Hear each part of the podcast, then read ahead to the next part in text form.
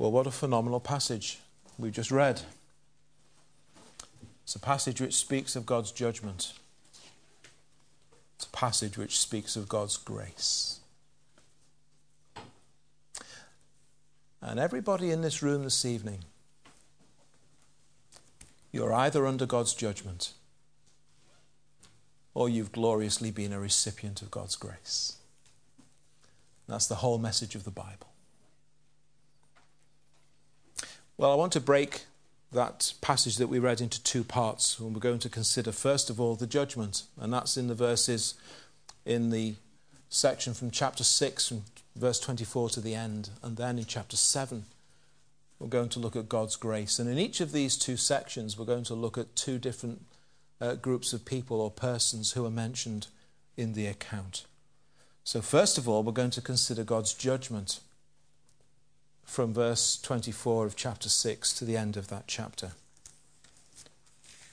You remember uh, last week we saw how the Syrian army had been turned away, they'd been blinded, and then they'd been treated kindly and sent packing. Well, Ben Hadad is the king of Syria. Um, he's had time to um, dust off his wounds and to repair his bruised ego.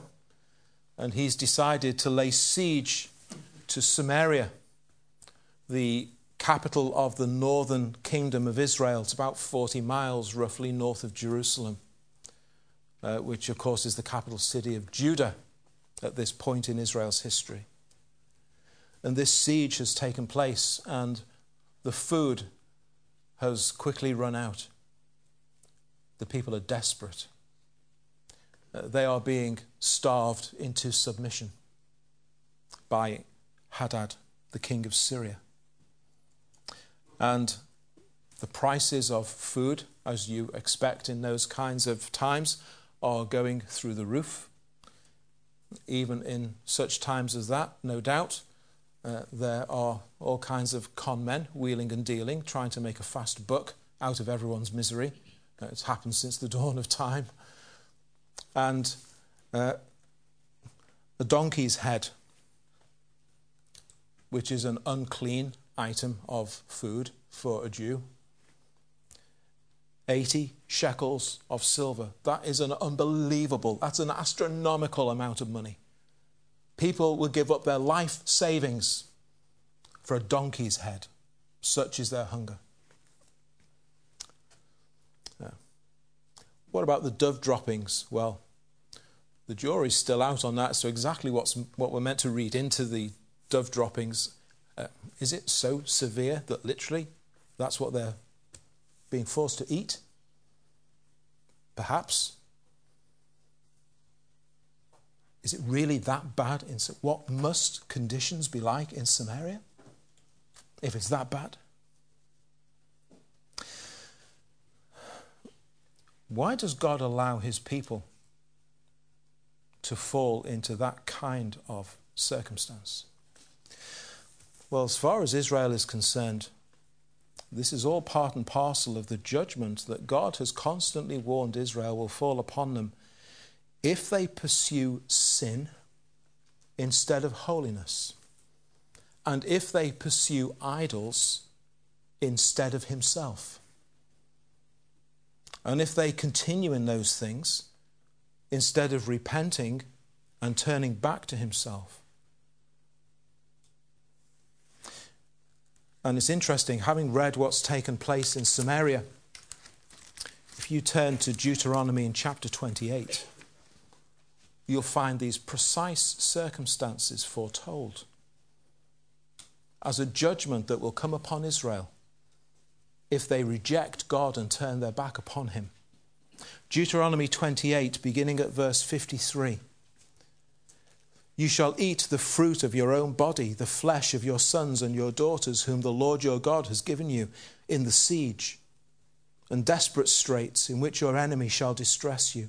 The sensitive and very refined man among you will be hostile toward his brother, toward the wife of his bosom, and toward the rest of his children, whom he leaves behind, so that he will not give any of them the flesh of his children, whom he will eat because he has nothing left in the siege, and desperate straits in which your enemy shall distress you at all your gates. We'll pause the reading there because if you want to carry on yourself sometime, it gets even more distressing. For the sensitive amongst us, we'll pause there.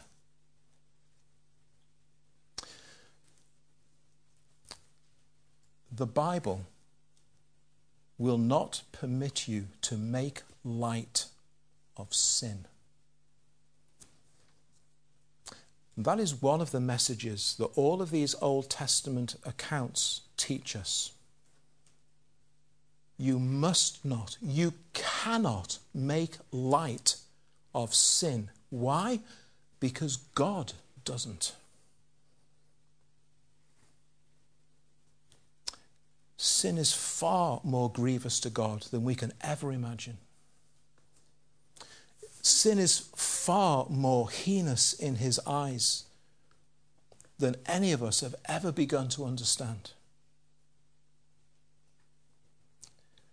When a God in whom there is no sin, a God who has poured blessing upon blessing on these people, and yet they reject him, and they reject him, and they reject him, and they refuse to repent, and they turn to other gods. The grief and the heartache that that brings to God is beyond our contemplation. And one of the things that these Old Testament accounts teach us again and again you cannot, you must not make light of sin.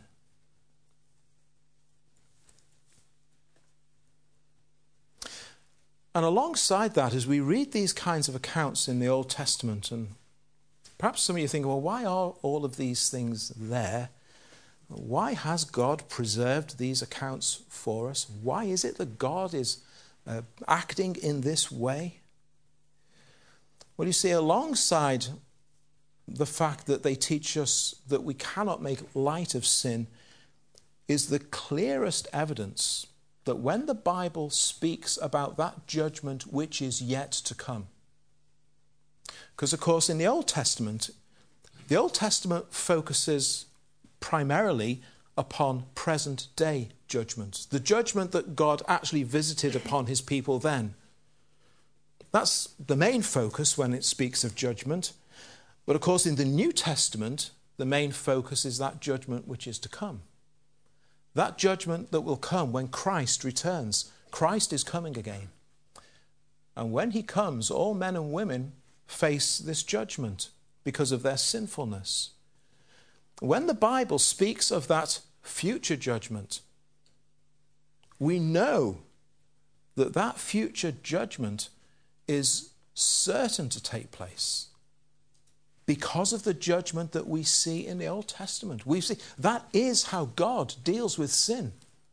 That is how God must deal with sin. And there's a judgment coming when God will deal with sin, where he, he must deal with sin, and it is certainly coming.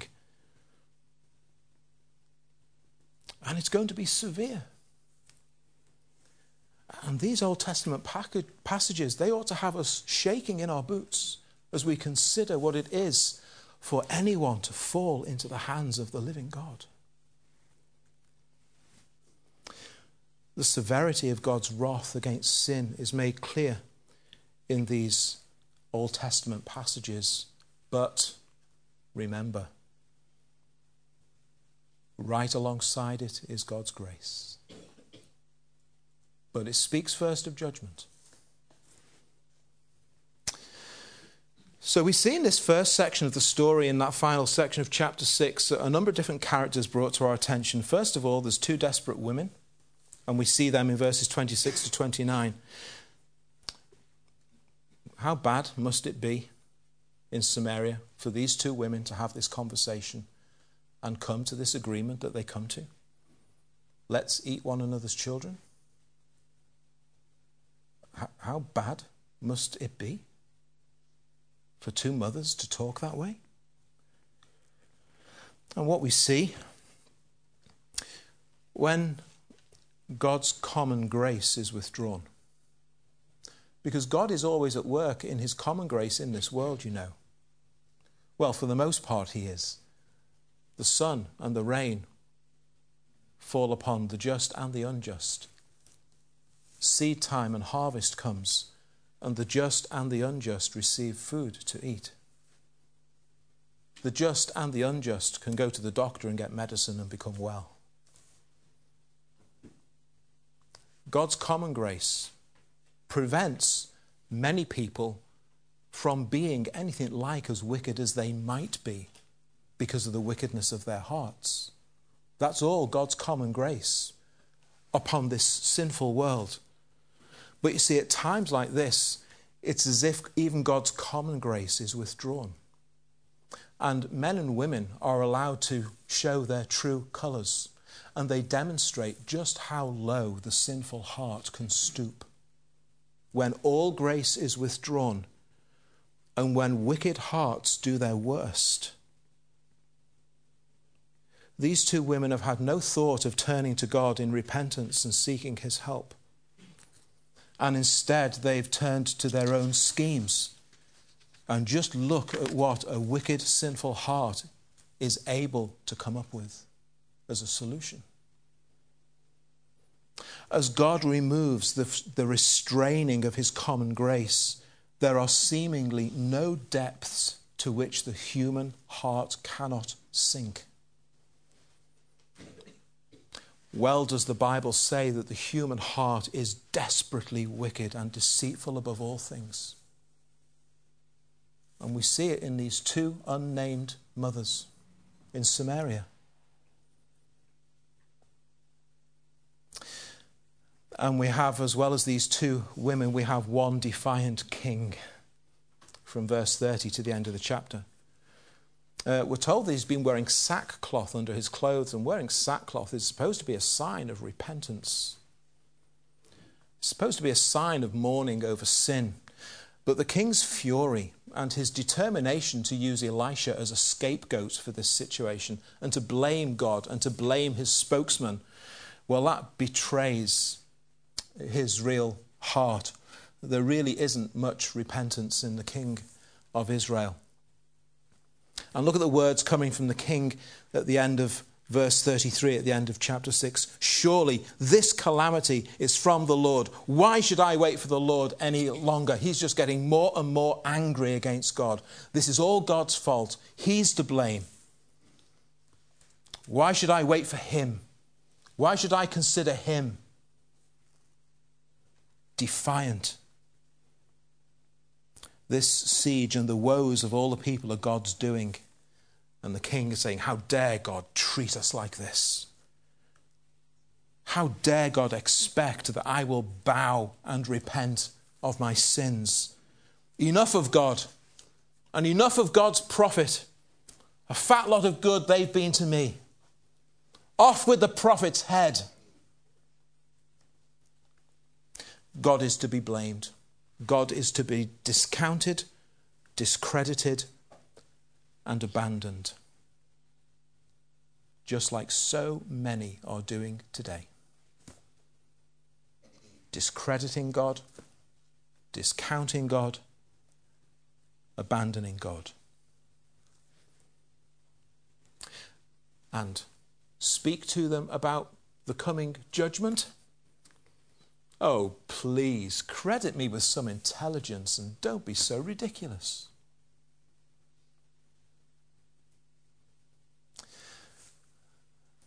But I have passages like 2 Kings chapter 6 and 7 open in front of me. And the Word of God makes it abundantly clear that God does not make light of sin. And God must move in judgment against sin. Times have changed since these accounts took place. Technology has moved on apace. Circumstances aren't the same in 21st century Britain as they were that day in Samaria. But those desperate women and that defiant king can be found in people all around us. and judgment's coming. But whenever the Bible speaks of judgment, it always speaks of grace. There is grace. Praise God that there is grace. So let's consider God's grace in chapter 7. Now look at the message of verse 1 Elisha. Hear the word of the Lord. Thus says the Lord Tomorrow, about this time, and this is to be held in comparison with a donkey's head costing all those shekels of silver. Tomorrow, a seah of fine flour will be one shekel, and two seahs of barley will be a shekel at the gate of Samaria.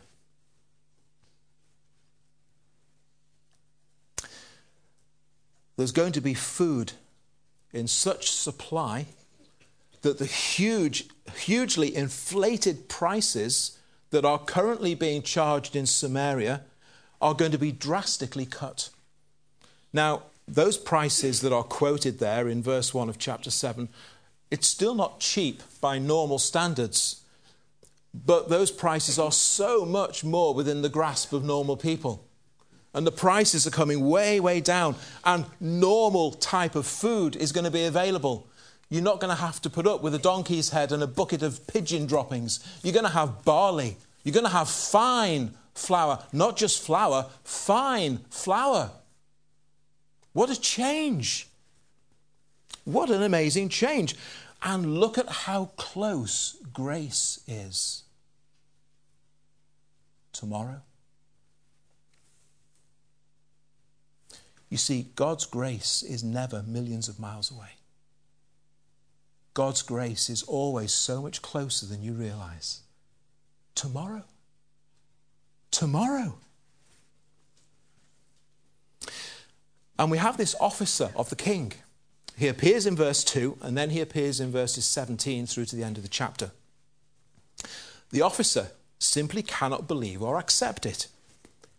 If God could open up a window into heaven, he couldn't solve the problem that quickly, says the officer. This is too much, too good to be true. No way. Look how desperate things are right now inside the city. And God can do this tomorrow? No way. Unbelief is a dreadful thing. Unbelief is to defy God. Unbelief is to call God out as a liar.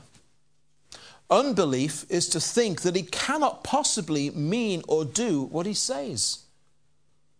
Unbelief is to think that you're better off as you are without him. That's the officer. No chance. No way. He can't accept that he will see such a thing. And so, actually, God will grant him his wish and ensure that he doesn't see it. Such is the nature of unbelief.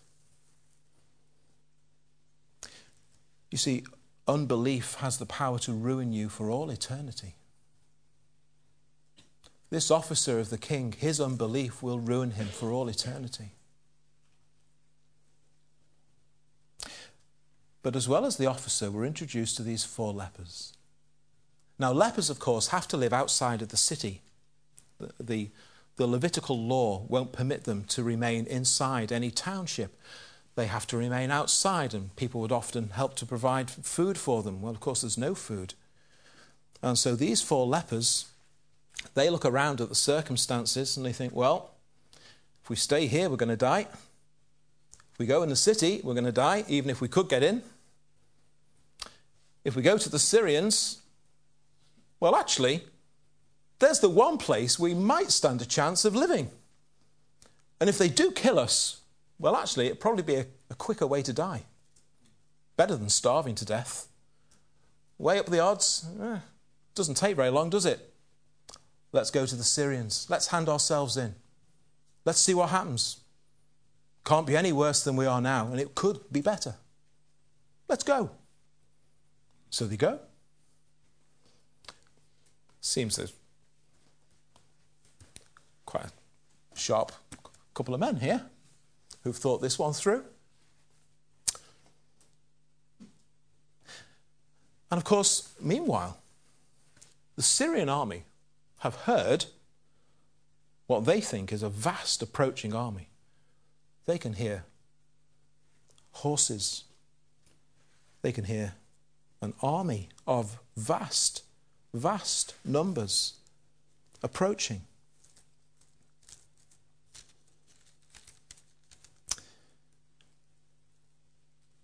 And of course, remember that encounter uh, when the servant couldn't see what the prophet of God could see. And God was able to open that servant's eyes, and all around he saw the army of the Lord of hosts.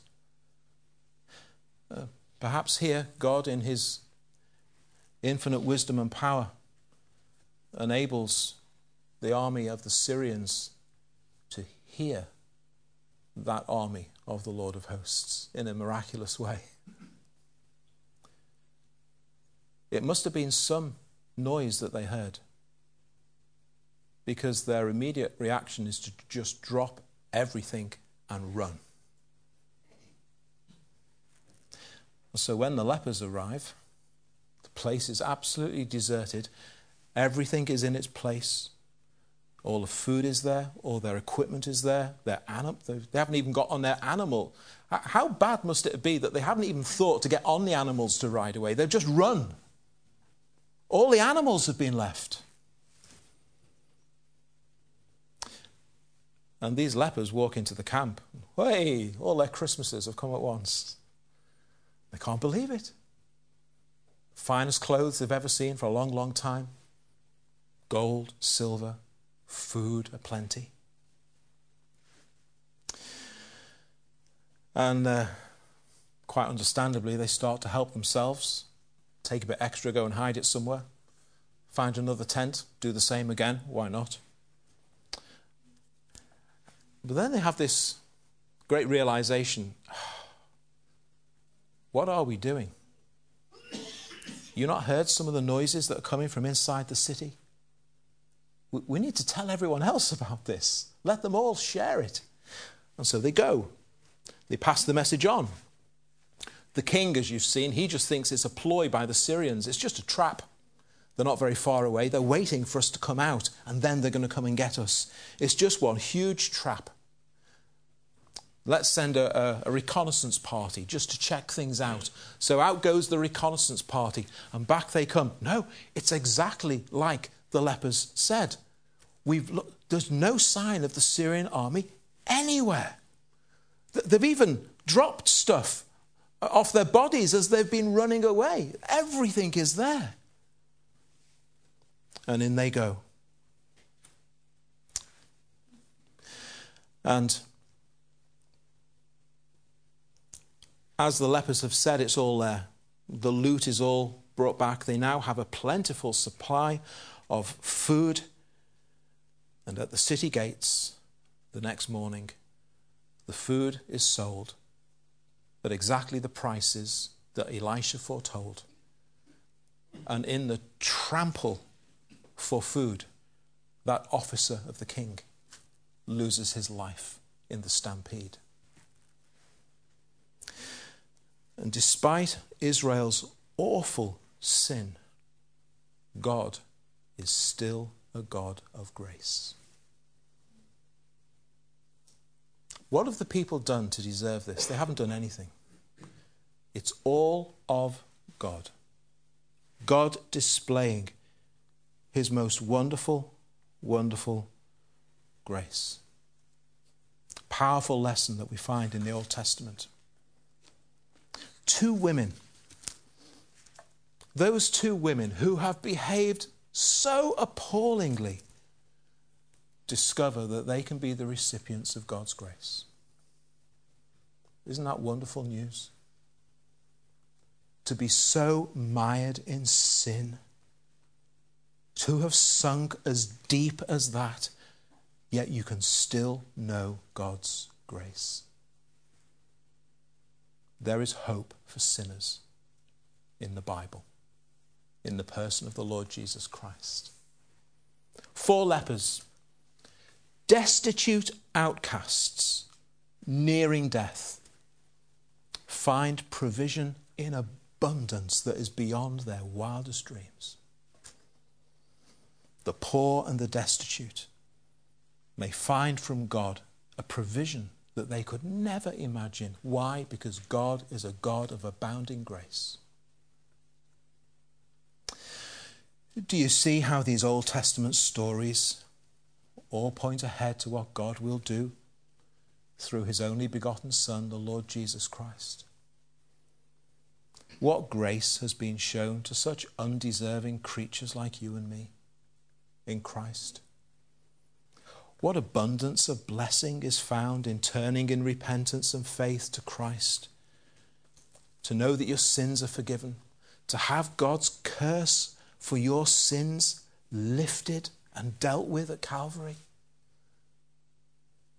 That awful judgment that lies on every sinner's head to be removed forever because of Christ. To receive newness of life to know that God has forgiven you and accepted you in Christ Jesus, to be adopted as his children, to receive faith for this life and hope for eternity. What abundant blessings God has by his grace. And like those lepers, we must surely also find ourselves saying, how can we remain silent on a day of such good news? Do you remain silent? Or do you go and tell? Will you remain silent? Or will you not go and tell of such wonderful grace as has been made available to sinners in the Lord Jesus Christ? We've been remembering Martin Luther in these recent days. It was Martin Luther, very close to the end of his life, who said this We are just beggars telling other beggars where to find food.